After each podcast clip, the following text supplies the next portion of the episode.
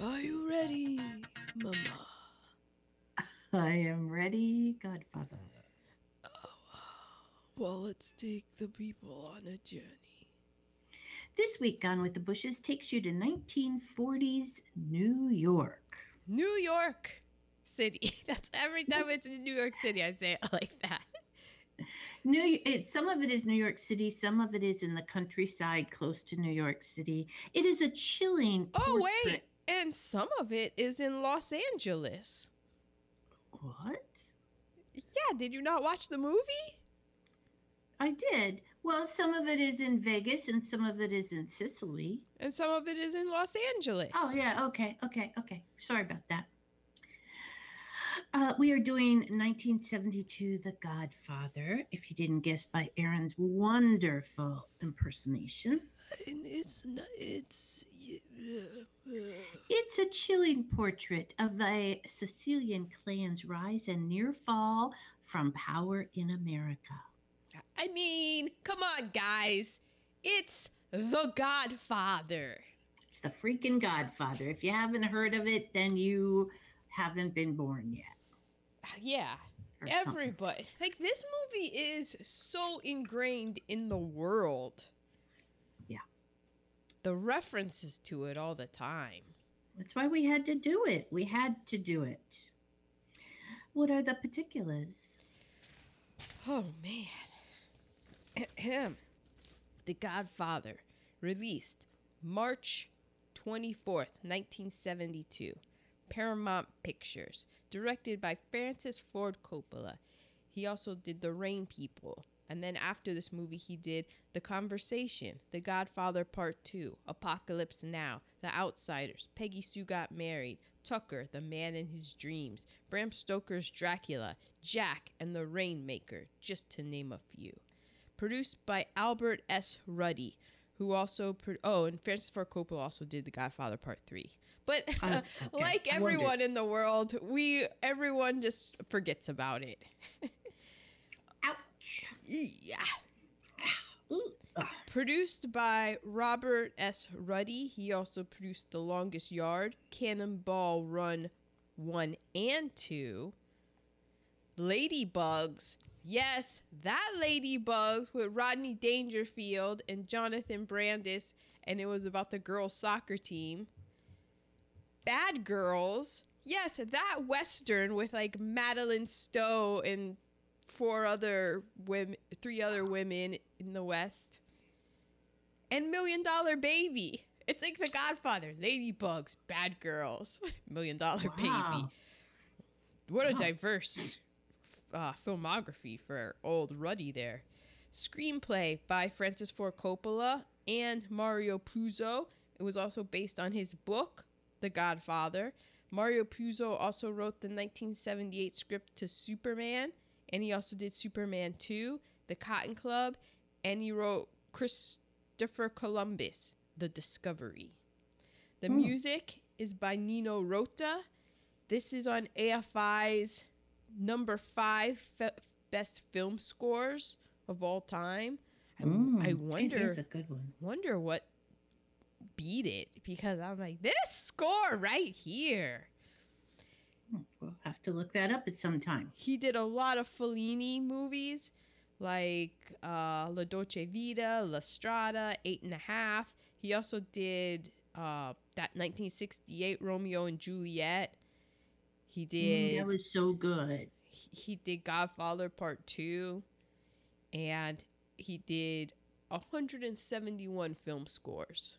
Ooh, well, let's not name them all. No, we're, I'm not.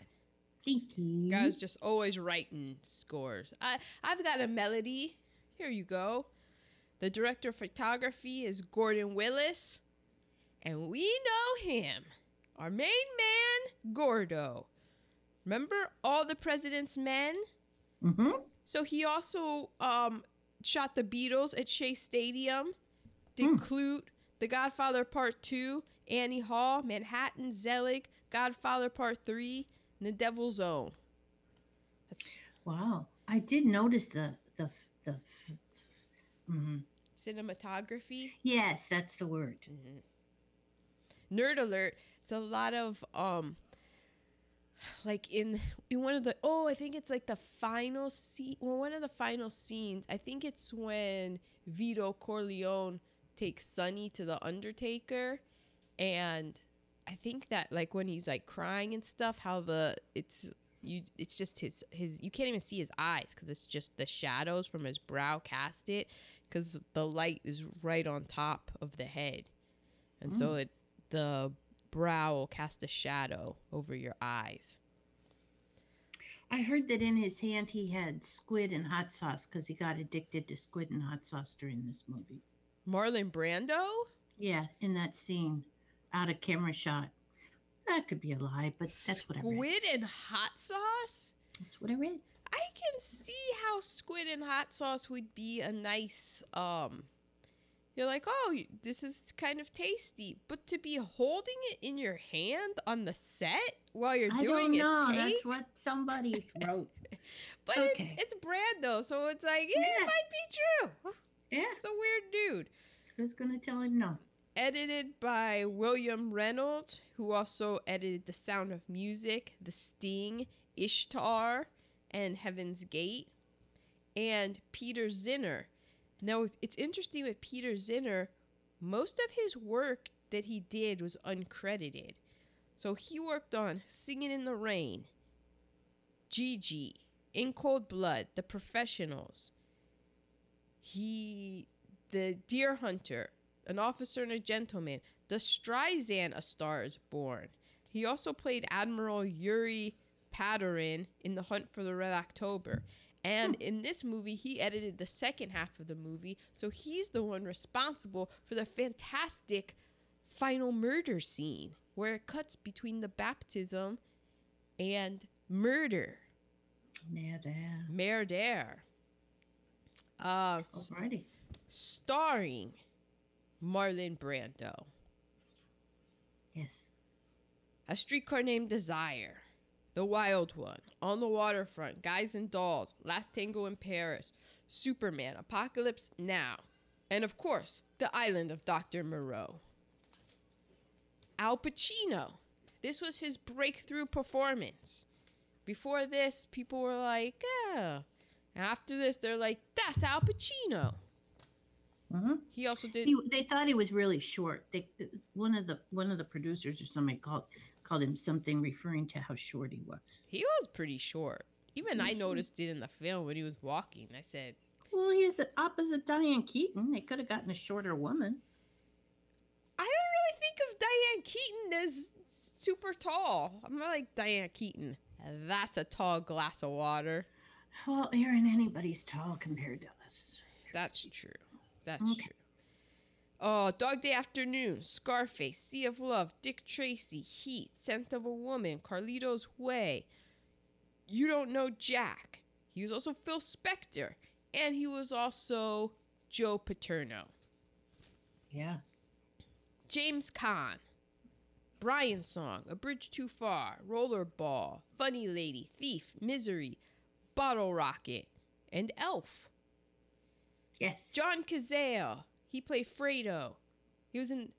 He died tragically very young, but listen to these movies that he made before he died. This, The Conversation, Godfather Part 2, Dog Day Afternoon, and The Deer Hunter. Wow. I mean, there's no ladybugs in that list. Ooh. Talia Shire. She played Connie, the sister.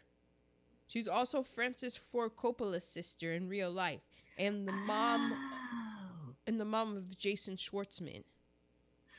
why did not know that? I don't. Yes, you did. You just forgot it Okay, because okay. Rushmore is one of my favorite movies, I know. and so I would have told you like, oh, his mom is Talia Shire, and that's Francis Ford Coppola's sister. okay. Um, she was in Rocky. She's Yeah. Adrian. Adrian. She was in a movie called Rad. She's so lovely, and I Heart Huckabees, to name a few. She had a lot of movies on there, but there were a lot that I had never heard of. Yeah. Robert Duvall, he played Tom ha- Hagen. Yeah. Remember him as Boo Radley in To Kill a Mockingbird? We do. He was also in Bullitt, MASH, Godfather Part 2, Network, Apocalypse Now, The Natural, Lonesome Dove, Falling Down, and most recently, Widows. Yes. Diane Keaton, she played Kay Adams.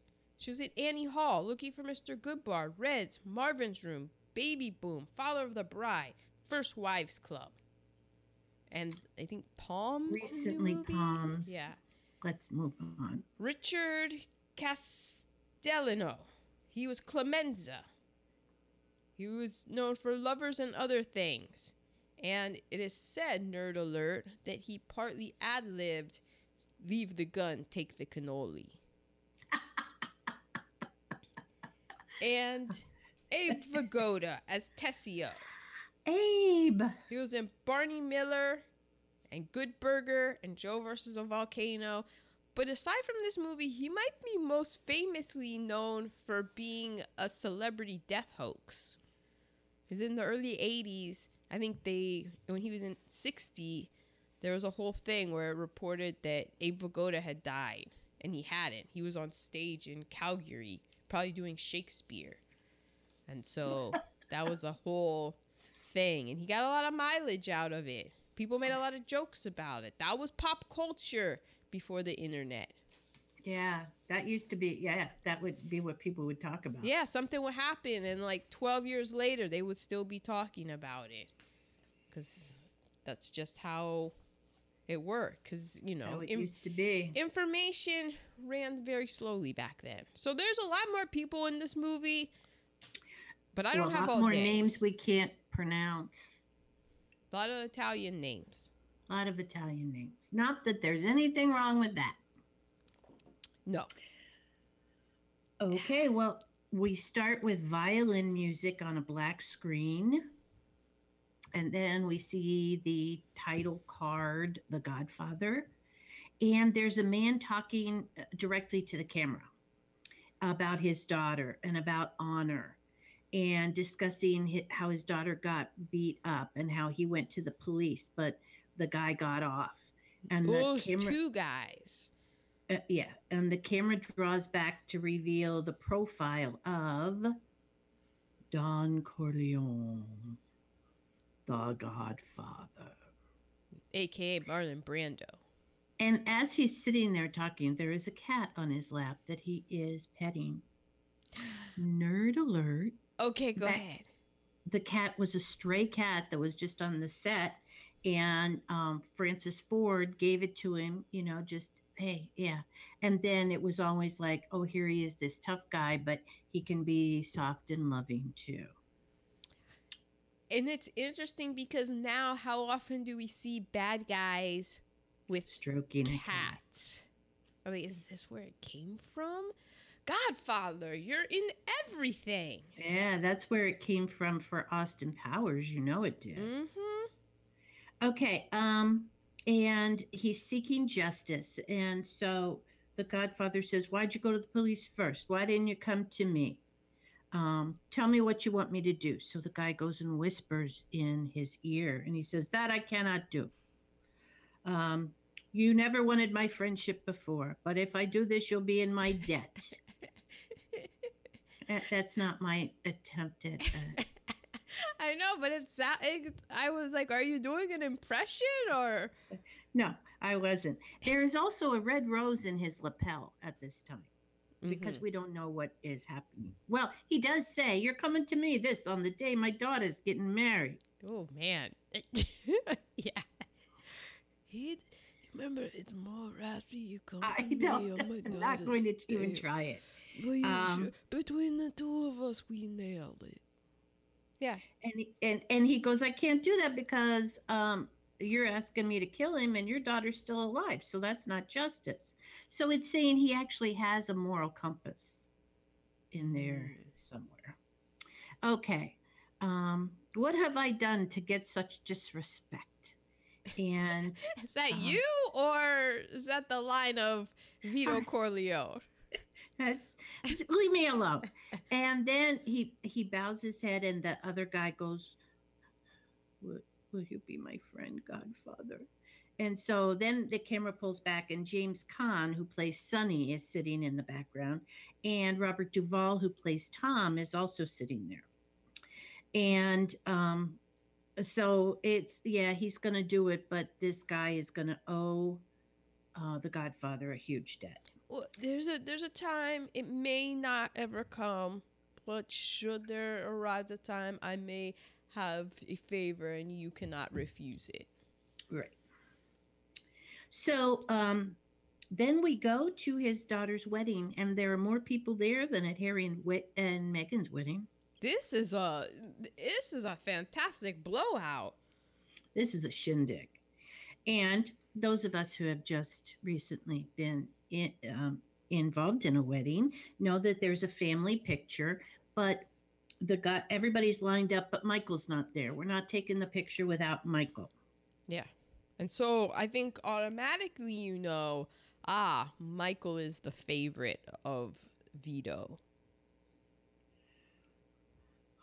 But yeah, you do get that Oh, yeah, because I mean, would they if Fredo wasn't around? Would Yeah, the truly. Godfather have been like, "No, we can't take this picture till Fredo gets here"?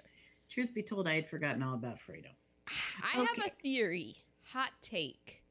Okay. I think that if there are, if you have more than two kids, one of your kids is gonna be a Fredo.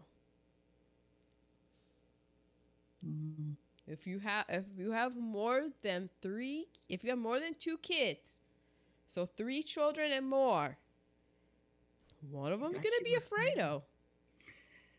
Well, we know who the Fredo is in my family. Okay. I'm It just saying. A- Am I wrong? Think about it, people. That's true. And you're That's like, true. oh snap, she's right. Yep. Frequently the middle child, I would say. The middle child is Fredo syndrome. Well, I'm I'm not gonna get into the specifics. I'm just saying your law of averages. So if you're listening to this and you have two kids right now, just you might want to stop. that if one if you have another one, one of them's gonna turn into a Fredo. Well, while the um the wedding is taking place, the FBI is out in the parking lot writing down everybody's license plate number. Mm-hmm. Um, and there is a lot of Italian dancing, and the bride is standing there with a satin bag collecting money because it is traditional at Italian weddings to give money, not gifts. Oh wow! Hey mom, Um, do you think that they had that soup? Isn't there like a soup, like Italian wedding soup? Wedding soup, yeah. Mm. But uh, they probably had absolutely everything. Well, I mean, the Godfather's daughter is getting married. He's gonna spare no expense. I'm saying if they were in uh, in Burbank, that uh, that's not that was maybe in Rocky. Um, Yeah. that, that they would have had Porto's cater it. Ooh. Yeah. Okay. So, um, as the reception is taking place, the Godfather is in his office meeting people because people always need to talk to the Godfather. Well, in a Sicilian, a Sicilian cannot refuse a request on his daughter's wedding day. Now, I did not know that. That is interesting. Well, they say it in the movie. oh, I didn't hear. And that's why people are coming to. That's why everyone's coming to ask a favor on the day of his I daughter's wedding. No idea. Okay. Well, yeah, because he's got a line. Mm-hmm. Um, and so somebody else comes in and wants wants uh, Enzo to stay in the country um, eh, to marry his daughter. And so, um, anyway, uh, Michael arrives in an army uniform. And we also learned that um, old Vito Corleone, he. So we've learned that he has a, a sensitive side because he can get along with a little cat. Which okay, whatever. Yeah, Cats. But yeah, This isn't a cat podcast, people. Um, and then we know that he has I don't know if you would say it morals, but he does he doesn't he you know, he believes in justice and stuff and like I guess fairness, a sort of balance. Um you Yeah. know, there he's not gonna kill the guys that beat up and probably raped that guy's daughter and that got off with suspended sentences, but he's gonna make sure that they get beat up. You know, Right. he's gonna he's not gonna kill them, but they're gonna wish that they were dead, basically. an eye for an eye. yeah. And so then this guy he comes to him and he's you know he you find out that he has uh politicians and people in powerful uh legitimate kind of dealings that are friends with him and that can do and owe him favors. He's got connections in high places. He's got connections in high places. And also, he's got the FBI. They're you know, they're uh, the FBI is like, what's this guy doing? We're gonna he's what his daughter's getting married. Let's see who shows up. You have the photographer who goes around, he takes pictures and he gets a picture of one of the guests. The guest just does a head nod, gets his two thugs. They go, they take the camera, they bring the film back to the guy, he breaks it up. So you know there's there's nefarious people, there's straight people. Oh, and they even mention how the a lot of the politicians they just send telegrams and money because they want the Don to know that they're like congratulations and stuff, but at, you know at the same time they kind of can't be seen at They can't show their face Yeah. at the wedding. Mhm. But they are letting him know they're thinking of him and um, because you don't want to be on his bad side. right. Well, there's um, a Luca Luca Brasi who wants to meet with the Godfather, and um, he just wants to go and thank the Godfather for inviting him and to pledge his loyalty. And he is really, really nervous to meet the Godfather. He's practicing his on the day of your da- on the day of your wedding of the day of your daughter's wedding. Yeah. So, um, Sonny, played by James Caan, is checking out a bridesmaid, which um, he later hooks up with. And uh, oh, a man arrives. It is Johnny Fontane. And the girls are screaming and he's signing autographs. And I wrote Frank Sinatra question mark Yeah. and they they're saying how um, the godfather had helped him with his career in fact he is the godfather of johnny fontane and nerd alert yes it was kind of based on frank sinatra and frank sinatra didn't like this at all and there was uh, some pressure put on them so johnny's part was greatly reduced Mm, interesting. Mhm. Someone made him an offer he couldn't refuse. Well, Michael tells Kay, who is Diane Keaton, the story of Johnny and how he how um, his father helped out his career, and um, she said, "Well, well, how did that happen? I mean, there, you know, he wanted a part in a movie, I think, maybe not a song release, something, and um, the the producer was going, "That's not going to happen," and all of a sudden, it did happen, and um, Michael says, Yeah, my father made him an offer he couldn't refuse. hmm Okay, at this time we meet Fredo, who is meeting Kay. And he, Fredo's toe up from the flow up. Yeah, Fredo's a mess. Um, well, we find out that, and somebody says, uh, why is Johnny here? He must want something. Well, he does. He wants a part in a in a movie, in a motion picture. And the head of the studio won't give it to him. And he's meeting with the Godfather and he's crying. And the Godfather smacks him, says, Man up, dude. We don't cry. Um, um, Did you see how fast the Godfather moved? I was that struck me. Just how fast the Godfather slapped him. Yeah, Because we've, we've always seen the Godfather, he was just like very slow and stuff. And then the the God he just went just pop like a like a I guess like a snake, really. Yeah, it was pretty much a snake. it was real fast. It made me laugh because I'm like, whoa, Godfather has got some fast twitch. And fast, fast reflexes. Mm. Okay, and um, so uh, the Godfather is saying to him, you know, don't forget your family because a man who doesn't spend time with his family is not a real man. So we know that he, you know, he is a businessman. He gets things done, but family is prized above all. And we've already seen him call off the entire picture because Michael wasn't there. Right. Right.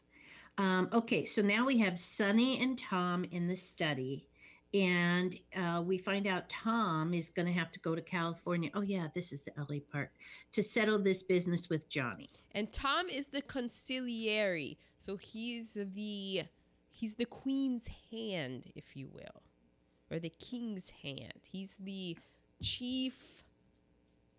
He's the chief of staff, I believe.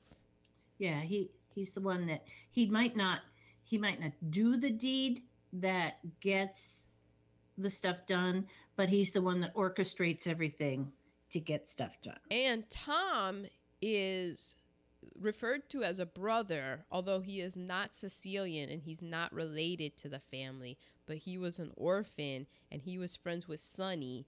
And another insight into Vito Vito took him in and treated him like his own son. Tom went to law school. Who do you think paid for that?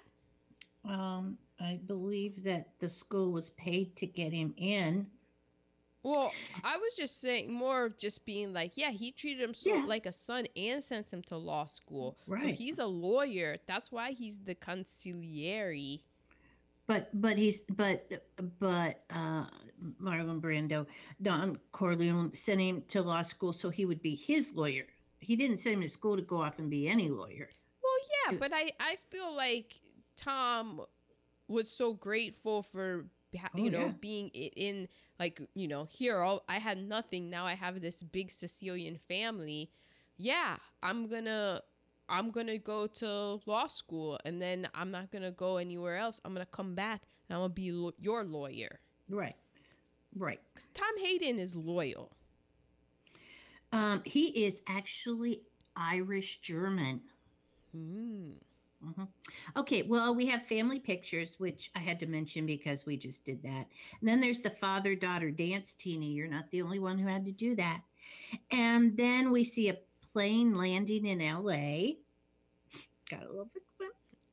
And they are at the Woltz International Pictures Lot. Which I'm pretty sure was just the Paramount back studio.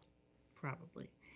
And um and Tom is telling the the head of the studio, "Look, I'm going to do you a favor because you're going to have a, a union issue coming up, and we can help with that. We can help avert that." Um, and and he goes, well, "What do what do you need?" And he goes, "I need Johnny Fontane in, as the head, the lead in this movie." And he goes, "That's never going to happen." Johnny Fontane is washed in the parlance of our times. I was saying Johnny Fontane, he's old news, he's bad, he's box office poison, he's yeah. washed. Yeah, yeah. He probably would have to sign all the stuff that Marlon Brando had to sign to be in this movie. okay, well then Tom is at at um, the head of the studio's mansion. Well, And- because so the head of the studio basically, you know, he's in his he's the he's the king of his kingdom. And so he's like, "Who is this guy coming up to me telling me I got to put this washed up has been in my picture that's about to start uh, filming in a week. Who does this guy think he is? So when Tom, because Tom doesn't throw around, he doesn't say, "Hey, look, I'm here." I'm, you know, he he comes in and he's the, uh, hmm, he's like the, hmm, what is it, like ah, legitimate, like he's doing the things on the up and up right now. He's he came, he didn't Right. throw around Don Corleone's name. He just said, "Hey, this is what I would like. Please do this." And the head of the studio, he was being, you know, a jerk head of the studio. And was like, "Yeah, yeah, piss off. I don't know who you think you are coming up here." And so then he says to his when Tom leaves, he says to his guy, "Hey, find out who that guy is." And then the next scene we see Tom being dropped off at the producer's lavish um, Hollywood Hills home mansion, and the producer says, "Whoa, you know, is he's told completely changed this tune." Says, That's "Why didn't you? Why didn't you tell me that you were with the Corleone?" And Tom says, "I don't like to throw his name around." And this is where we have our first person of color. He is the only guy, he's the bartender at a table that is set out in this guy's backyard. And he's and the producer guys to ask Tom if he would like a drink or how his drink is, and they walk by him to as they're conducting business. Excellent. I, I actually missed that. And um, then they then he takes Tom to his stables where he's showing POC his alert. newest acquisition. Then we see two more people of color. They are the s- stable people. I don't. What are they called? They're the ones that deal with the horses. Stable boys. I'm not calling them stable boys. I know you're not. Um, they might be the groomer and the um, They're the pe- the guys that take care of the horses. yeah, groomers. I think maybe. Yeah. And he's showing him his six hundred thousand dollar racehorse he just bought, and he is. He said, I, "I'm not even going to race him. I'm just going to put him out to stud, and I'm going to make my, my money back that way with that with that horse sperm." and and he's saying to Tom, "Ask me anything else. I'll do anything else, but Johnny is never going to get that. He's that's not going to happen." Well, he and he goes into. I guess he the the studio head had a girl, a young actress that he was grooming, and you know he By thought. grooming, he means he was oh, this is getting very. It's a very Me Too. yeah, He was doing her, but but he did he did see her becoming a, a huge actress Mm-hmm. And for the for the studio. right, and then Fontane swoops in, and I Ruins her. basically probably gets her hooked on drugs and stuff or i don't i don't know i don't know if he really did ruin her or just because again it's who's telling us the story it's this uh, Right. asswipe here so you're gonna believe everything that comes out of hollywood asswipe's mouth i don't think so but whatever that's why of course it was about a a, a dime piece broad that that's the reason why fontane won't isn't in the movie She won't say stable boy, but she'll say dime piece broad. yeah dime piece broad Okay, and and the producer's going, I'm going to run him out of Hollywood. You know, he's out of here. And he said she threw it all away. And then he says to Tom, if that Goomba comes after me, tell him I ain't no band leader. Which is a reference to how Johnny Fontane, the, the band leader that they Oh. had convinced uh, to let him sing that song before. Now- he made him an offer he couldn't refuse. now to be i keep forgetting what the guy's name is because you Woltz, Woltz, W O L T Z. Yeah, well, this guy, he's. I have to say, if you're gonna be a bigot, at least be an entertaining bigot. The flowery language and racial epithets that come out of this guy's mouth, I say, Yeah. you know what? At least it's. At least you're like, huh.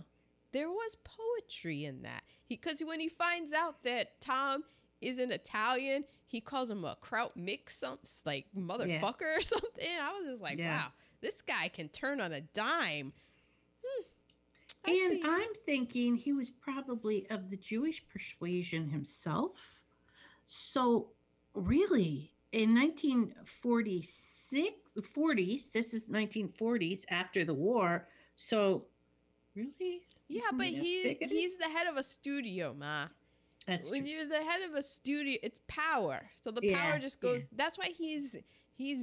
I mean, he's gonna find out real soon what Yeah. real power is. Yeah, he does in the next scene because in the next scene you see him in bed with his satin sheets and you see something strange going on on the side of the bed and um Oh, And how suspenseful! Even though I knew what it was, Yeah. although I was surprised because I, the thing is, I've seen this movie, but then in rewatching it, I realized how much of it just went over my head.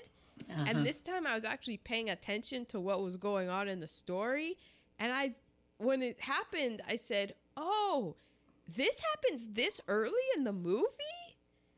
yeah, I said, "Oh, it's happening now." Yeah. Okay, well, the he's music, in that how it's just a slow shot, very slow. because it's how he's realizing something's something's wrong here in my bed. I'm turning over and wait, I feel something. What is this? And he looks at his hand and it's blood, and he pulls the covers back. And of course, everybody knows it's the horse head. Yeah. I think it was a real Nerd horse head. alert. Oh, go ahead. It was a real horse head. yeah. So was that a horse that, that was going to be made into glue? He was on his way to the glue factory and they took his head? I don't know. I think That would not happen today. before PETA. yeah, that would not happen today. So I'm not sure. Because I didn't know until now that that was a real horse's head. Back in the day, I thought that was a fake one. It was still disturbing. Yeah, and because it's it was like he genuinely liked the horse. You could Yeah. tell it was his buddy, and so that's his pet. And then you wake up in the horse's head, and it's in your house, and you live in a mansion in your bed. You didn't wake up. None of they were None nobody of your help saw. woke up? You don't have security. There's no security guard. How did the, all? How did this happen? And that's the point of it. I can get to you at any time. You want to keep playing games? You better pay attention. I'm going to make you an offer you can't refuse. Yeah. The next scene, we have the Godfather with Tom and Sonny talking about uh, this person, the Turk. And the Turk is interested in enlisting the Corleone family in his business enterprises. He he was already talking to the Tat Tat. What was the opposing? Oh man, now you're gonna make me look it up because I remember Tatlinger or something. it wasn't Tatlinger, ma. They're Italians. okay, It, Tat something. it ended and with an A. and there's an L in there. Okay. Anyway, um, this guy wants to start into the narcotics business. Mhm. They're into prostitution now. They're into gambling now. Um, they're into money laundering, uh, but they are not into narcotics yet. And he's going, "This is the way of the future," and um, that white powder. But um, he's saying that we need Don Corleone, and Corleone's going, "Well, uh, you know, uh, you got these other families involved," and and the Turk is going, "You know, I'll cut them out. If if I got you, you're all I need. I got you, babe." They're saying, uh, "I'll give you thirty percent. You you're going to give me thirty percent To to finance this." To Talia. Because Tattaglia's 30 a pimp. Oh, okay. 30% to finance the narcotics. Uh, you're also going to help with our police protection because you got the police in your pocket. You're also going to help with the lawmakers, the policymakers, the politicians because you got them in your pocket. And and you know, uh, Don is going. You know, drugs are a dirty business. You know, we got these other things, but uh, and then Sonny blurts out something. Well, when they say the Tattaglia, then that the Sunny pipes up, and you mean you? Oh, Tattaglia's gonna, and you know, Vito kind of shoots him a look, and he says, "I apologize. I've overindulged my sons, and I've spoiled them, and so sometimes they don't know. They talk when they should be listening." Yeah. We've we've both seen that look. If you've never seen it, you're lucky. It's a hell of a look. Yeah, he's like, ah, I just messed up. Yeah. And then the Turk leaves and he says to Sonny, Don't ever tell anybody what you're thinking except your family. Yeah. Don't yeah, you don't let anyone outside your family know what you're thinking. Basically like you know, keep it close, especially in this this is really the art of negotiation right here. You keep all of your things close to your chest. You've already tipped it off that you don't that you don't trust Tattaglia. You know? So they get Luca to come in. Luca is huge. Luca is, you you can tell he's an enforcer. Luca so Luca comes in. They go, Luca, you you go you go to the Tatal Tatliana. You go to the Tat family, and you tell them you're unhappy here. and you find out what you can find out. So Luca goes, yes, boss, yes. Okay. Um, You're doing pretty to- good, Luca Brasi. cut to cut to, yeah, big brute cut to it's christmas in new york city and kay and michael are shopping i guess the scene here was to show that kay was pretty involved in the family uh, in michael's life because she's saying all the gifts Ah. she's gotten for the family i i felt like that was the reason for that scene. Then we go back to luca. He goes into this empty bar. I like saying luca. Mhm. and um uh the turk is in there and he says join me. And so there is a, a bartender and um he's saying you know what what do you want? And luca's going um or the or the turk is saying $50000 to start uh, you know like he's coming to that family. And so the bartender is has been really nice smiling at him and everything like yeah okay we got somebody new. And so luca puts his hand on the bar and whew, again that snake strike the um, knife goes right through his hand pins him to the bar. His hand is stuck in the bar and then he is given a colombian necktie.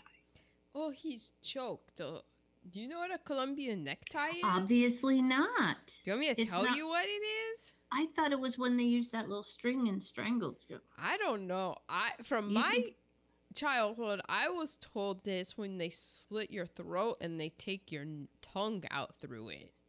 oh wow Which oh, that makes sense that's the necktie the tongue okay Yeah, but I don't know. That's pretty gruesome. So when I found out I was a kid, I was like, I, I don't even know if it's physically possible, though. yeah So I don't know. Maybe uh, you know we don't know. We're not involved in crime syndicate stuff. We don't Okay. know. Maybe that no, is. we, we aren't. We are not, totally not woke on the crime Mhm. syndicate. Okay, well, I said he was garroted. It I was a garrote. I think that's what it is. I don't. know. He got choked. He's dead. He's dead. Um, and so then uh, the Turk is is in his car out on the street, and they go. They pick up Tom.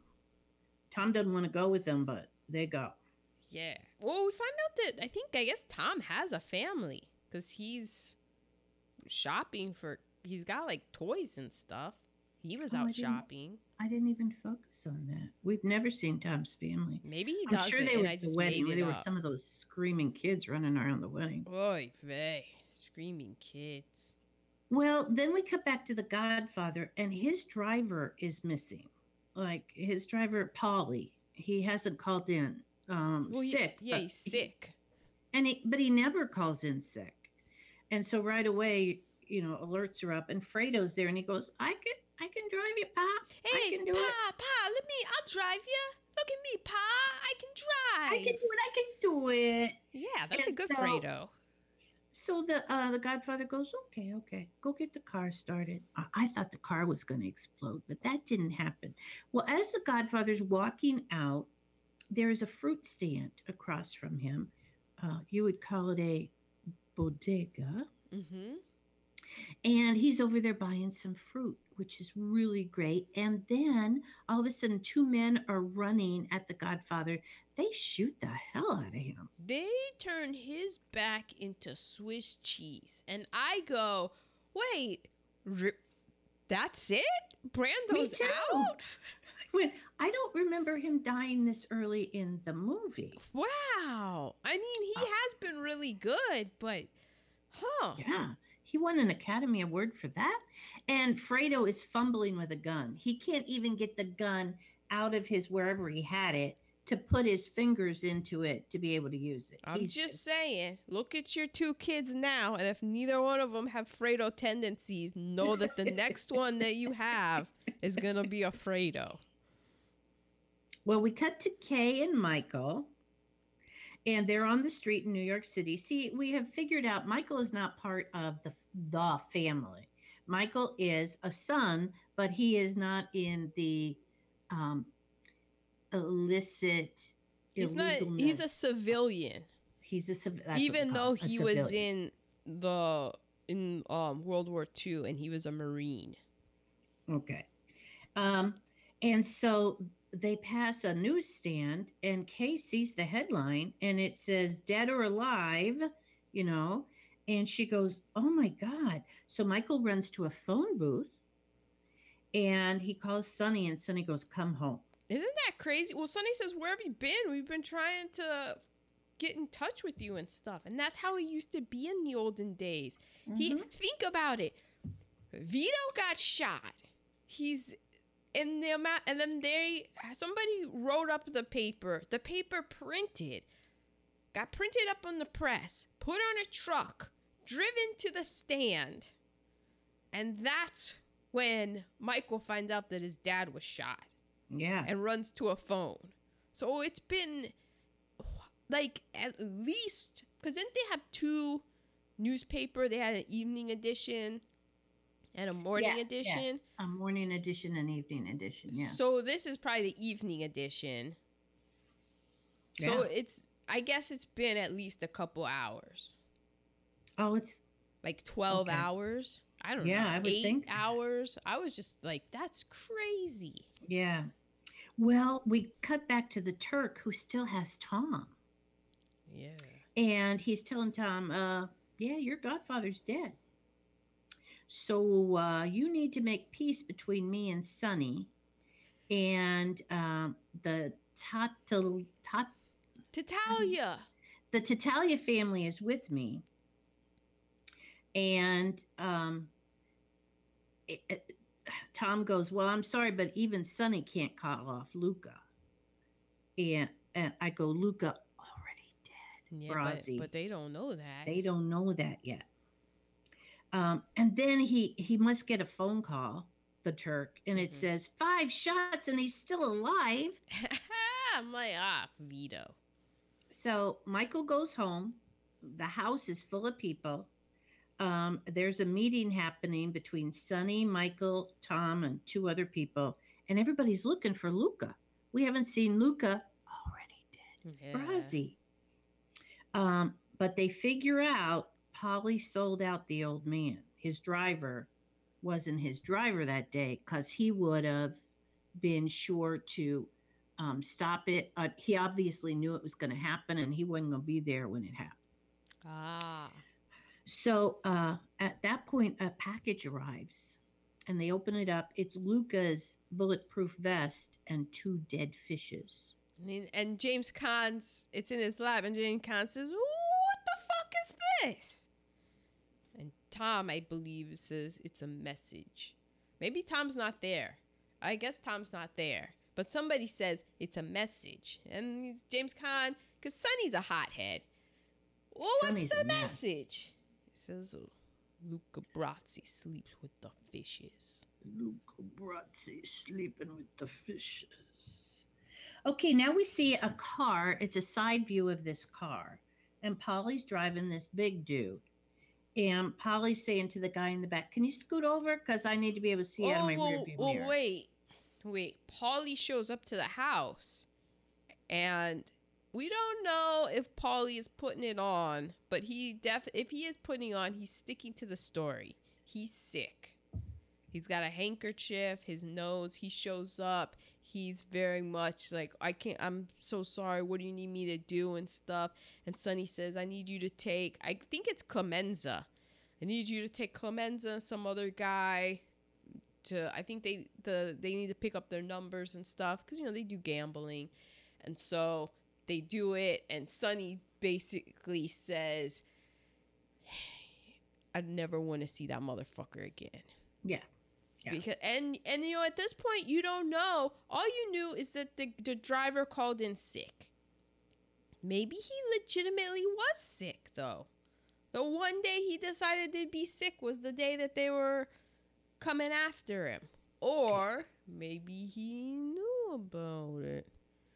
Yeah. Well, they didn't need a trial by jury. So if you're hothead Sonny Corleone, you've basically tried this uh, guy Paulie, and it's Paulie's in a got to go situation.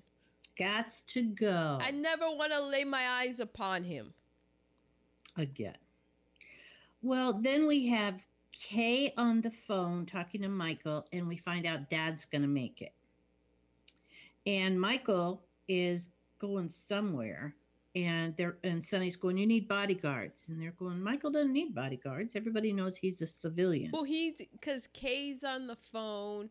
Is that when Kay calls on the phone and it's like, "Oh, tell me you love me," and he's Yes. surrounded by all the boys and stuff, and Yes. so he said he can't say it, and he says, "I gotta leave," and because he needs to go have dinner. He's gonna go have dinner with her, but he doesn't want them to know he's going to dinner. He says that he's just he's gonna go see his dad in the hospital.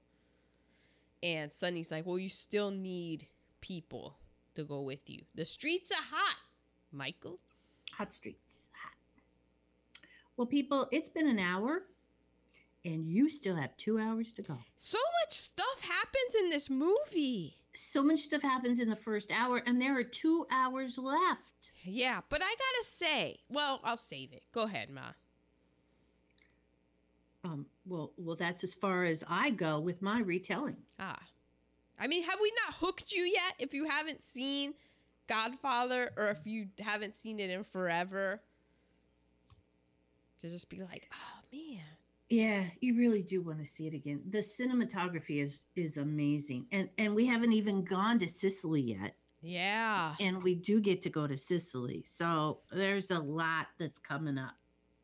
Okay, so our POC count was three. Four. Okay.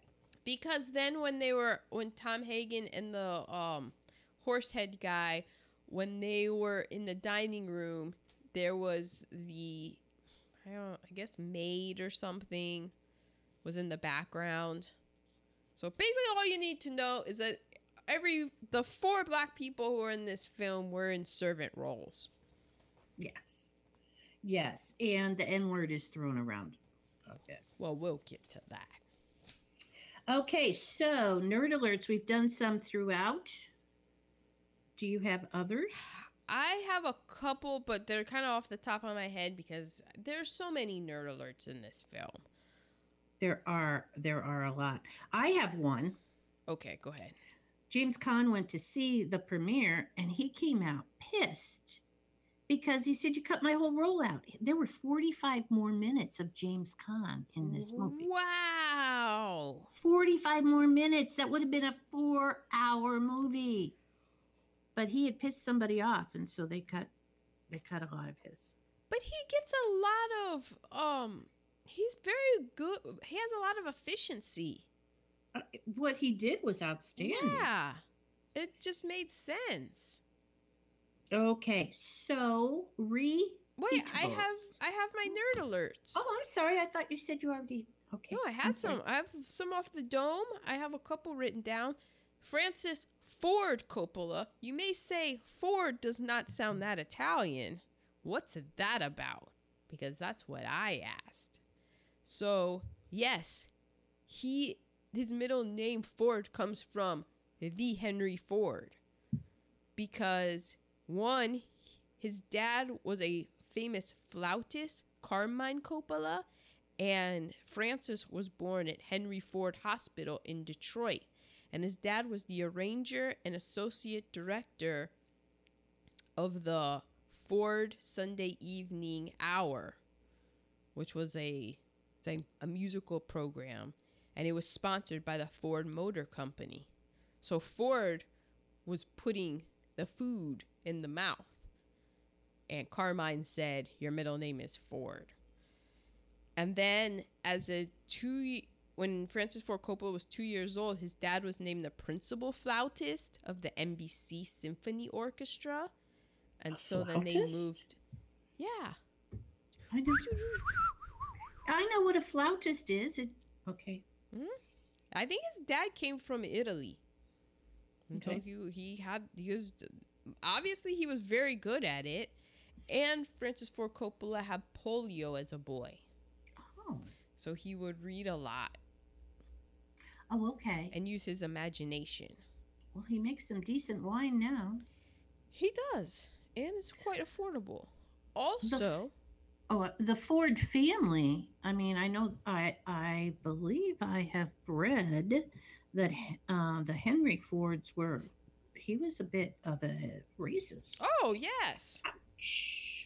yeah. Okay, you- I- okay. yeah, he was a racist. I mean, that's a hey. There's a lot of uh, you know, kids named Khaleesi and Daenerys out there now because people name their kids before shows finished. So Oh. you know, things happen. You, sometimes you know you, you have a guy that's like, well, he's giving me a lot of money and stuff, and then you don't hear about the racist shit until years later, and it's like, ugh. Yeah, I got my money, so oh, Yeah. unfortunate. That was unfortunate. And now it's just Francis Ford Coppola, and nobody's thinking like, "Whoa, No. your dad named you after a racist." Yeah. I mean, it aged way better than like Francis Hitler Coppola. Well, that's true. oh, okay. Another nerd alert. Luca Brasi, the actor that played him, was so nervous before his scene with Marlon Brando because you know it's it's Marlon Brando that those flubs were real, and Francis Ford Coppola liked it so much he left it in, and then later they added the scene where he's practicing the speech before he goes in. Uh, I heard that was the first thing that was filmed. Maybe, and that's because I, it's just so great and it's so endearing. Yeah. Um, And really, if you were going to go talk to this dude, you would be scared because one slip up and you're swimming Swim with, the, fishes. Yeah, I mean, there's just so many different things also that happen with the film because so much of it, it it's it's a log movie, but it really moves. But then the shots, the editing is very lyrical because there are a lot of long shots. There are a lot of shots that linger. I mean, the opening shot you alluded to when it's just the the guy talking and then the camera just slowly um zooms out and we don't even see the godfather and then you see him. It's just very slow and stuff but it's just very lyrical. And the, i don't know just the slot, shot, shot selection like when paulie gets taken out because Mhm. Clemenza's it's a long shot and you have Clemenza and then you just see the action and the way that the violence is handled it's it's I mean except for the color because they used the wrong color blood like it's that that 1970s blood that was really red and you're like blood is a little bit darker red than that um but still like just the violence of it it you know it you see in it it's you take it for granted now because we've seen the sopranos and stuff but Yeah, this is yeah. where it came from and that's why the guys in the sopranos love the godfather so those are my nerd alerts that were off the top of my head there's so many more Excellent. What did you write down? Well, it was just that, and then I also I had Okay. to look up um because there's that famous scene where Michael it goes to visit his father and everyone's gone, and he Yes. susses it out, and the the baker, what was his name, Anzi Anzo, he shows up with flowers. Enzo shows up with flowers, and so Michael moves his dad to another room and then goes downstairs and he makes Enzo throws away the flowers and make and tells Enzo to look like a tough guy, like he has gun in his pocket, and the assassins roll up and they leave, and then Enzo's um, you know, he's he's ge- gets his cigarettes out and he's shaking. He can't use his lighter, and then Michael lights it, takes it and lights it for him, and he stares at the lighter, and then later, once he's, I mean, spoiler alert, once he's made the Godfather, he has the lighter in his hand, and I wondered if there was something with the lighter, so I went on Reddit. And it was just saying that that was just like my, to show Michael that his hand wasn't, he wasn't oh, nervous. Oh, because I was sure that that lighter was going to come up in some other way. That's what I thought too, because I knew that Michael was calm because Michael was a Marine and he was in World War II. So Michael saw some shit. Like he had been in combat. And especially if he was in the Marines, he was in like some jungle shit. So I knew that of like, yeah, Michael's hand steady, but then he I thought he was looking at the lighter and I was and I wondered, oh, is that some sort of oh Enzo was in on it as well? yeah, that's what I but wondered. I guess everyone is just saying like it's no, it's that his hand was steady. oh, okay. Well, that's good to So- have clarified. hmm Okay, so we are to reheatables. Mm. We're doing our bad reheatables first. Okay. Would you like me to start? Yes. Uh, racial epitaphs. I mean, if you're not Italian and probably Sicilian, Sicil Italian, then you are getting some bad names called. But then they did too. Yeah, Goombas. and- everybody yeah. got it. It was equal opportunity offensive. Um, I did uh, marginalized women, and there was a quote about unapologetic gender stereotyping in this. Oh, was it that women and children can be careless, but men can't? Well, the fact that Because um, that's a direct quote from the Don.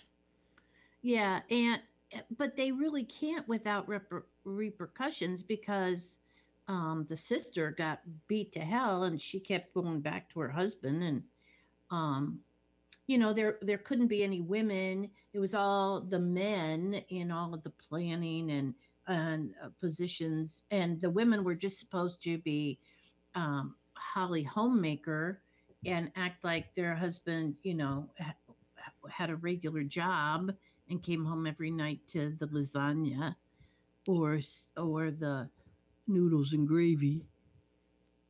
Yeah, but the also, I mean, that quote. That's what I wrote down as one of my bad reheatables. Was that quote that the Don says about how women and children are allowed to be careless? Because I said, "Uh, Don, name me one woman in history who she was really careless." compared to the men who in history have been careless. And true, Right. it's because men have been in the power, so you know, their carelessness if they're they're allowed to be more careless, so it's going to have more dire consequences. So I did spend the night racking my brain over famous careless women. And I only kind of came up with two. I know there's more. I said, hmm, Eve, I guess, if you believe that was even true. Well, The whole that whole history was written by by men. Yeah, but that was written by a man. But it's like, okay, I guess, I guess she did. I mean, whatever the rest of that thing is from, I guess, carelessness. And then I was thinking, well, who else would be a woman in power that would even be able to to that would be privileged enough to be careless and cause you know? Because I was just thinking the wars and stuff. Eh, a bunch of careless men started those. But I guess there would have to be some queens in there from the monarchies. And I don't know my queen history as Yeah, I don't well either. as it should. I mean, you know, Elizabeth, I think, was kind of careless in how she handled the whole Diana thing. But people Well, that was- die that from was that. more of a, a lack of judgment than careless. I Yeah, it's like, well, who was like careless, you know? Just because then I, I think of military battles and just getting a whole bunch of people. Like, fantastic miniseries on HBO right now called Chernobyl. yeah Didn't really see too many careless women. Yeah. it like being depicted. True, I've only seen the first two episodes, but so far, like the core has pretty much exploded and melted, and it was not a woman who was telling everybody that the core was intact when it clearly wasn't. Didn't see ne'er a woman in that scenario. In fact, it was only the women who were like, "Mm, that color I, is wrong in the sky. And then it's the other nuclear physicist woman who's like, why are we getting all these radiation levels all the way over here? What's going on? So, and and is it possible the highest level is only because that's as high as that machine goes? yeah, nobody, that was all careless men right there. Just, just saying. Well, I'm just saying with the new um, abortion laws, there men are allowed to continue to be careless. It's all on the woman, and it's because the woman was careless enough to get pregnant, and so she's going to carry that baby to term. Oh, she's not. She. I mean, it's forced birth, so Oh, man. there, there you go with that. Hey, everyone! Yeah. When the crime levels start spiking, just because we have data, but I know that nobody cares about data, and I know that it's. I I just I just don't believe that women should be forced to have a kid. Nope. And and it's not because she was careless alone. Yeah. She but- did not impregnate herself. Mhm. I can guarantee you uh, there is not a single woman who impregnated herself when she did not want to be pregnant. I s- can guarantee I so don't want to be pregnant. I'm gonna get I'm my gonna hands on some sperm. Sperm up I'm gonna eat a this Turkey baster. and it's all gonna be good. And so, because I want to go get an abortion. Yes, Only I thing, the do. my number one goal in life was to murder a baby. That was it. So I can't go about it the traditional way. I'm gonna Yeah. force myself. So that's where this podcast stands. Okay, well, let's go. Oh, what are your worst reheatables? Oh, it was all the women, but specifically, besides the points that I already made, Kay's hair when she was Oh. eating dinner with Michael, Talk about bad wig. it looked like she had she had Fredo's hairline all of a sudden. She had Every wig she male wore was pattern that. baldness in the front. And I, I said, where did her hairline go? I thought with wigs, that was the one thing that you could count on was a pristine Well, hairline. It must have slipped back a little But bit. 'cause hers it- was- Oh my god! She Yeah. looked like she was balding. Oh, they were. Each wig was awful, and she wore like three or four. And they did her no favors with her No. character at oh all. Oh my god! Oh my god! No. Um, then I have James Caan's hairy shoulders. I did not know that a man that with that much blonde, uh, kind of hair, because he does he doesn't have dark hair, No. but that is a he, hairy. That is a hairy mofo. Uh, hot take, but you know it was Italian, so I was just like, my god. Um, and then the whole the whole part where they have the five families, they bring the five families together because again, a- a lot of the stuff happens. The violence in this movie happens because Don Corleone doesn't want to get involved in narcotics. it's that's the whole thing. That's the whole thing. He's like, I don't want to get involved in narcotics because, you know, right now we have the politicians and the policemen gambling and women. Yeah, they're illegal, but, you know, it's not hurting anybody. But narcotics, like that tears families and people apart, and that's illegal. And all of my politicians and my friends, they're not want to be my friends anymore if I'm doing this super illegal stuff. And so, but then the guys, they just want money and they say, look, we're to do this, but we're to do it right. We're to have rules. And basically, their rule is that they're just going to sell the drugs to the black people because they're animals anyway. Right. And I was like, oh man, that's, well, that's a bad reheatable. Yeah. So, Yeah. Only they didn't say the blacks. Well, Okay. yeah, I'm not gonna, I'm not gonna say all the words that they used. Oh my god, it was okay. So your best reheatable. Well, it's The Godfather. so I watched this movie last night. I, near a heavy eyelid. I have to say, when you said two weeks ago, uh, you know it's three hours, I was like, no, Mm-hmm. no, because there have been movies that are two hours, and after the first hour, I go, I don't know if I can make another. hour." Another one? and and some of them were good movies but it was just i'm i'm getting tight did not happen at all i was i was in it eh, through the whole thing Because so much happens. It Yeah, there truly were- there- is an epic. yeah it really is So also then, I gotta go. The music, fantastic. Yes. I mean, the, the cinematography also. Yes. And then yeah, my other one is like, but it's like so much happens. It's so much Yeah. is squeezed into this that I feel as though I've watched a season of television, which is if you're doing prestige television, that's 12 hours of TV, maybe 10 hours of TV, compared to the three hours of this. Yeah. I mean, and just how much that we know about it in the world and in society, The Godfather, and you think about how much you know about The Sopranos, and The Sopranos had 70 something maybe episodes of television. Mhm. So it's like 70 something hours. And this had three, and yet I was able to feel as though I'm like, oh man, I, I know these characters and I get why this is happening and like all this is being set up. And oh man, Mhm. yeah. Well, mine were again the cinematography with the wedding, and then when you go to Sicily, you feel like you're in Sicily.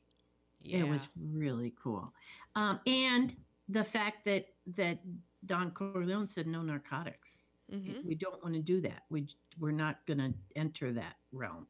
But from a business standpoint, like from a moral standpoint, it does make sense. But from a business standpoint, they were pretty much right. They were, but remember, he's he was business, but above business was family, Mm-hmm. and he said this tears families apart. Yeah, it's true. So he did have a moral code. Mm-hmm. It was it was you know push comes to shove, but yeah. Yeah. Okay, well, my MVP was the line everybody. I think you learn it in vitro. I'll make him an offer he can't refuse. Yeah. That's true. That's a good one. Like, What was your MVP? Francis Ford Coppola. Yeah, That's just yeah. just the way like the where he placed the camera, the lighting, the Wait, pacing. I the read something about um the four foot shot, like four feet off the ground. Uh-huh. he was he was very into the the look of the entire shot. yes. And he had most of the shots were four feet off the ground. So you were always kind of looking in the same place. Mm, interesting. Interesting. Yeah, just the different thing. There were because there were some different shots and different placement. I'm like, huh. And then I would notice, just oh, interesting. He put that there. Oh, that's cool. Now I have a question. Mm-hmm. and it's probably stupid, but okay. So in uh, um, in TV, you get residuals thanks to Larry Hagman. Oh. Oh yeah, Larry Hagman at the time of I Dream of Jeannie, like he he had to fight with um, the studios so that he could get residuals when it was repeated and repeated. So uh, uh, every every cast member of Friends, every cast member of Big Bang Theory, when you never have to work again, Yeah. thank Larry Hagman because he fought a hard fight for that to happen. Wow. Um, I mean, that was so- something with um with Chrissy Snow.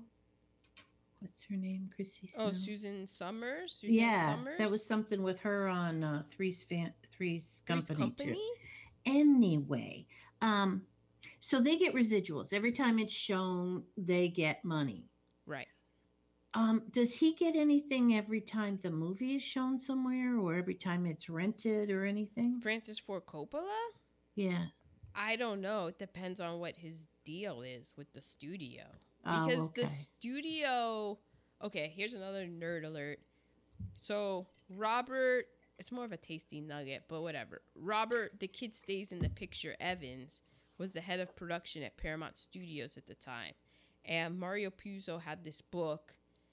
And it was it wasn't a smash hit at at the time that Paramount Studios got the rights because I think Mario Puzo had some gambling debts, so he needed some money and he needed it fast. And Robert Evans was like, "All right, you know, the book's entertaining enough, sure." So that's how Paramount Studios got the rights. And then they had had another movie at Paramount, but it flopped. And so Robert Evans had it in his head that he wanted it to be an Italian American director because he thought that that's why the other movie didn't do well. Oh, okay. And they went to Sergio Leone and he declined it. Um, somebody like Otto Preminger declined it. A whole bunch of people declined making it. And they went to Francis Ford Coppola and he didn't want to make it because he thought that it the book was um uh like it was basic. You know, it was um he thought of it as reality TV. As, you know, it's just trashy, it's pulpy, Right. you know, it's beneath A lot me. of violence, Yeah, he was like, it's beneath me. a lot of sex. There was a lot more sex in the book than in the Oh. movie. And the did you read the book? I did not, but I just read a tasting nugget before we started. Ah. So he but Francis Ford Coppola was he owed money. I believe he owed money to Paramount Pictures because his movies before this were not successful. And his production company, I think, also did that George Lucas THX movie.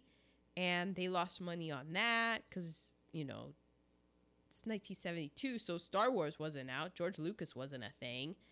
So he kind of owed money, or he needed money. I don't know if he owed money or if he needed money. And Robert Evans made him an offer he couldn't refuse. so that's how Francis Ford Coppola ended up directing this. Okay. Okay. Um. Okay, are we ready for tape? No, recasting. I have a very fun recasting that I did. I have three casts. Okay, you can go first because I don't think you're ha- gonna know what I did. I have my um, ethnic cast, I have my female cast, and I have my comedy cast. Okay, go ahead. So, which one you want first? I want to hear what was the one between the ethnic and the female? Your comedy cast? Comedy cast. I want to hear the ethnic cast first because that's my- going to be comedy to me. Uh, okay, so I did The Godfather. I did Sonny, Michael, and Tom. Okay. I had Kay in there, but and I I can throw her back in. Yeah, Okay. because Kay really is a non-existent character anyway. Right. Okay, so my my Godfather is Denzel. Okay. My Sonny, because he had to be a hothead, Mhm. Ice Cube. Okay. I don't think Ice Cube would like it that you put him as Sonny. But okay. Well, I don't mean to offend you, sir. I'm just trying to give you some. I'm trying to give you a meaty role. I think I I'm believe that you you're an actor. My Michael is Michael B. Jordan, Okay. and my Tom is Shemar Moore. It's a pretty cast. It is a pretty cast, but where? I Okay, guess. go ahead. Ah, Go ahead. I have a reason for each one. But okay, so Shemar Moore, I just thought it was interesting because if you were going, I mean, and also kudos and hats off to you for not going the obvious of saying, well, just because he's black doesn't mean that he's in the family. That's why I didn't cast a white guy as Tom Hagen. I put Yeah. Shemar Moore, and he was just raised. Right. Um, but he's kind of uh, okay. And because he was uh, um, the business mind, the sensible person, um, not the hothead. Um, oh, yeah, that's what I chose. Okay, I like it. What's the um, not the other one besides the comedy? The female cast. Yeah, so it's the female cast. Okay. So my godfather for my female cast is Jessica Lange. Oh my gosh, I got goosebumps. I think that's the first time I've ever given you goosebumps. I know. Jessica Lange as Don- Donna Corleone. Donna Corleone. I love it. Why hasn't this been greenlit? They redid Dirty Rotten Scoundrels. Why not a female? What could go wrong on the internet? I'm telling you. And my sonny is Shaniqua, and she is Tiffany Haddish. so It's okay. We can do So- this. We can have a multi-ethnic cast as a family. We can do Uh-huh. And why did you name her Shaniqua from Sunny? Because it was a sunny, a female sunny of color. of color. and my Michael, because Michael is really likable, but he can also turn bad, mm-hmm. is Kristen Bell. Okay. And my Tom is Regina King. I would have switched them. I would have had Kristen Bell as Tom and Michael as Regina King. We could do that because then Jessica Lange could have married a black man. Yeah. Okay. Do you want my comedy cast? I want your comedy cast. Okay, get ready. Uh huh. Okay. My godfather, I went through three different people until last night in bed I went, Wanda Sykes. as the Godfather. That's Okay. comedy. Sonny, Uh huh. Leslie Jones. It's a comedy cast. yeah. Okay, my Michael, I went through three different people here and I ended up with because she can do comedy. hmm Rose Byrne. As Michael. Uh-huh. Yeah. And my Tom is America Ferrera. That's pretty funny. so those are my casts, but I think Jessica Lange would be an amazing godfather. I think so too.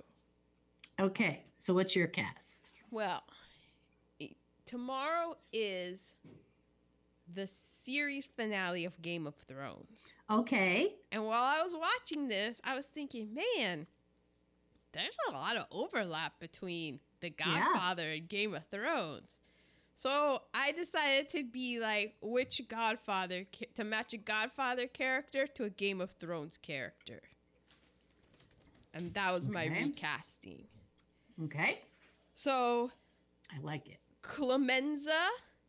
I like Clemenza because he he taught he taught Michael how to shoot, and he Yeah. also ha- gave him like a history lesson and stuff when he was, you know, teaching them about the grips and stuff. So I was like, Clemenza, I guess Grey Worm. You know, loyal assassin and stuff. Yep, Drop some yep. pearls of wisdom every once in a while. Okay. Um. Uh, Sunny. Well, I'm, I'm going out of order. Well, I'll go like okay. Don Corleone. He's the father. Eh, I guess Tywin. Except Tywin Lannister didn't like all of his kids, but family was really important to him. Okay. So it kind of seems like like like yeah, yeah, I guess he would be the Godfather. These and also this was like thought through in five minutes. I didn't oh, get I, a lot I, of I, I get it. I get it. thinking to it. Tom Hayden. I keep calling him Tom Hayden, but it's Tom Hagen. Yeah, thank you. Tom Hayden was a, a husband of Of Jane Jane Fonda, but we're moving yeah.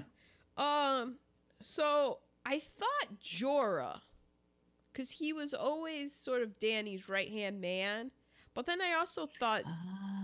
Ty, what's his name? Ty, Tyr, Tyrinian. The little Ty, Tyrion land. You know, the brother, the queen Yeah. of the hand. Yeah. Yeah, my mind Okay. went blank on him. Mhm. So you know, because he's, you know, um. So then we're, like- I'm like Sunny. I had one Sunny and I crossed it out, and I put Robb Stark as Sunny. Oh, okay. I'm like, that makes sense. You know, he, Yeah, he yeah. thought he was a good leader, and then he up and got himself killed. Um, so then we're at. Okay, so now I have I have Michael, Fredo, and Oh. Sollozzo. Which one do you want to hear? I want Michael last. Okay, Let's do Fredo. Fredo. I have two. They're both they're both hot takes. The first one, we don't know how this is gonna end, but kind of being a Fredo right now is uh Bran. Oh yeah. That- You know, Bran. I have to go now. yeah, what like what are you doing? Maybe he'll it'll all be revealed in the final episode, but you know, if you can kind of see the future and you can work into different things, kind of feels like you should have helped more people out. But then also, as a Fredo, I put Jon Snow. Okay, that's that's kind of that's that's a hot take. But I mean, Yeah, he made he is he's made some bad decisions, and his bad decisions have had bad consequences. yeah, yeah. So he, he's thinking with his dick. So yeah, he and he always has the best intentions. Like he's not just evil to be evil. He always thinks he's doing the right thing, but he's kind of dumb. yeah. And I was like, "Wow, that's Fredo."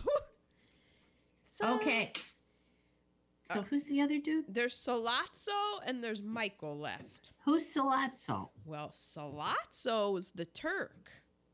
Okay. Okay. So you want to know who I think Sollozzo is? Yes. So Sollozzo's the guy that came into town as the outsider. Everyone said like, "Hey, he's a good knife guy if he needs to be." oh, We'll meet- okay. He'll let me meet. He'll say what he wants, and then he he didn't get what he wanted, and then he commenced to try to take out the Don. So this is gonna be Khaleesi. Exactly. Daenerys Targaryen. It's Sollozzo. Yeah, just because she couldn't, she's thinking with his dick too. So okay. You know, she she she didn't get what she wanted, so then she's like, "All right, I got to make She- moves to take everyone out." She didn't get her nephew the way she mm-hmm. wanted to. So okay. And Michael. Michael, I was like, "Who is Michael? Who would Michael be?" Cuz Michael Michael did some training. He's a trained marine. he went and got uh I know where you're going. he um and then you know he went to an ivy league got an ivy league education he was a civilian Mm-hmm. um his dad didn't want him to go into the family business Uh-huh. but then when a push comes to shove and it, the situation Somebody's got to take care of business. He knew exactly what to do and he was calm under Stick pressure Sword through that eye. oh yeah we're in the the chest so who did i go with ma Arya. Yeah, that's my Michael. I like it. That now that's fun. There you have it. A Game of Thrones cast.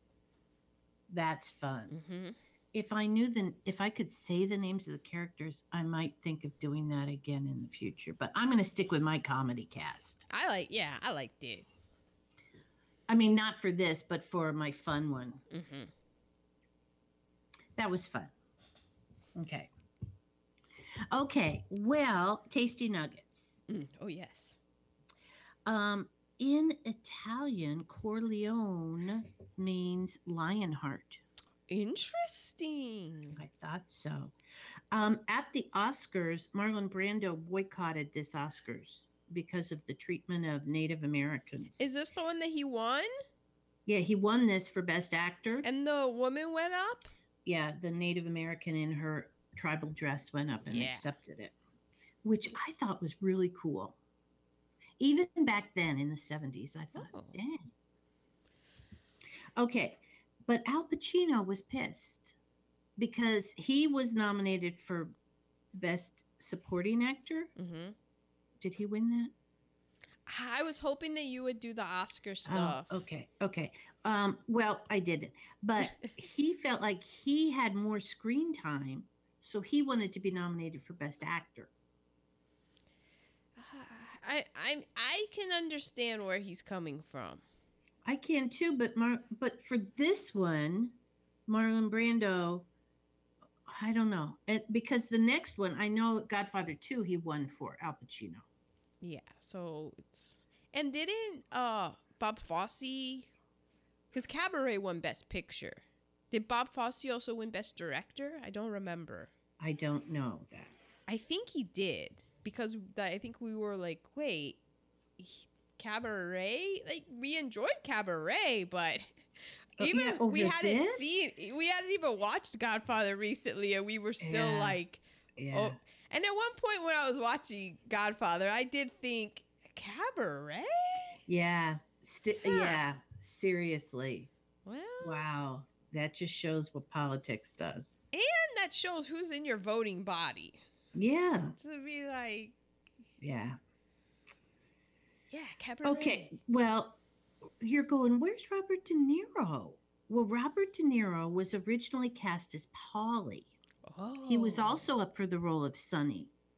But he then the and Al Pacino originally wasn't available because he was in this other movie, something about shooting straight or something. Mm. So they switched places. De Niro took the shooting straight role, so Al Pacino could take this role, which actually worked out because Robert De Niro then won an Oscar when he became when he was uh, Don Don Corleone as a younger man in in um, Godfather Two. Oh. So it all worked out really well interesting. for everybody.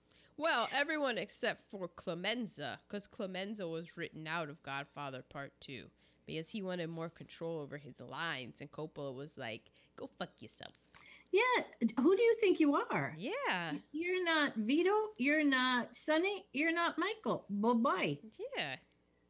Okay, the color orange. I want. I wondered what was up with all the oranges. Yeah, the color orange um, was equal to death. It was a foreshadowing of death whenever you saw the color orange. Interesting. Why? I don't think of orange as the color. I don't death. either. I think of red, and he had a red rose in his lapel at the very beginning. So, but now, Hmm.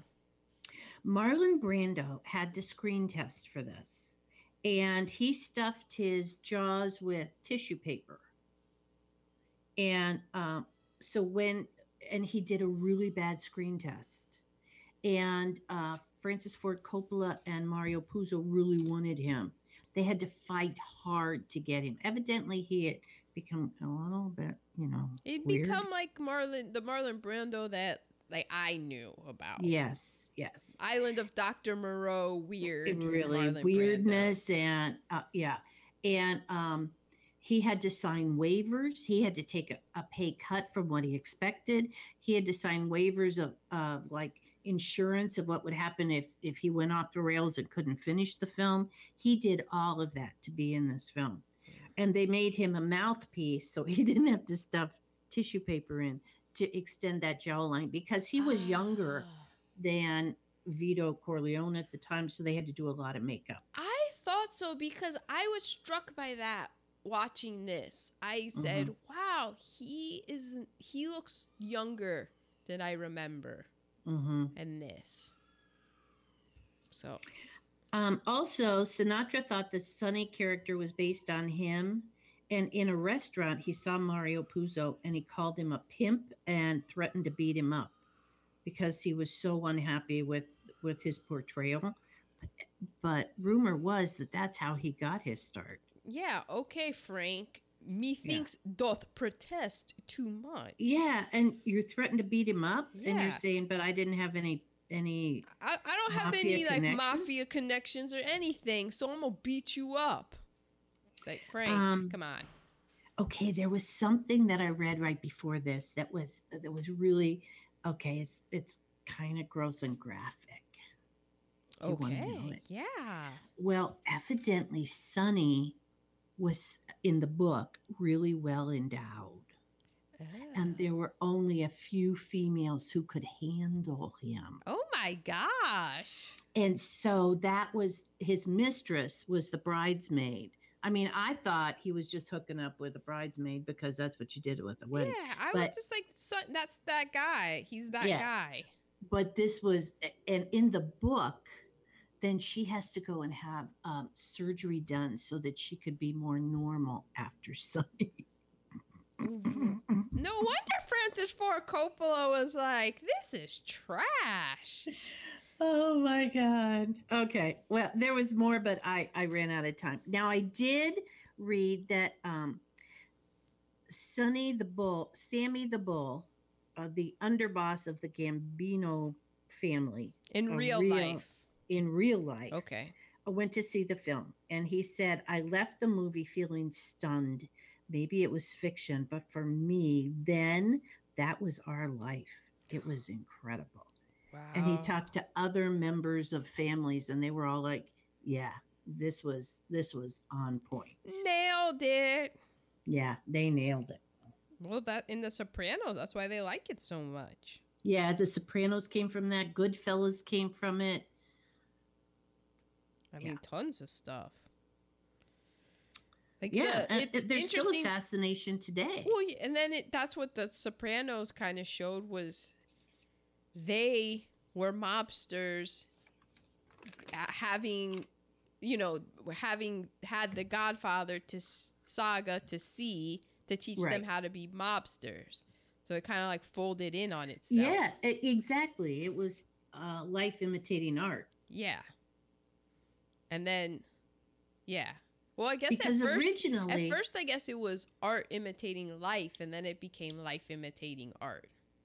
yeah because originally the the families weren't happy about this film Well, yeah, because they're It- like, why are you showing everyone what Right. we're up to? Right. And then Francis Ford Coppola put some family members in as extras and they saw how it was being portrayed and they were like, "Yeah, let's go. This is this is cool." Well, you know, I mean, everybody. That's hey, you know, Don Corleone. He came to the country. I'm assuming, but we'll find out. He out. was an immig- he was an immigrant. And he needed to put, he had a family and he needed to put food in their mouths.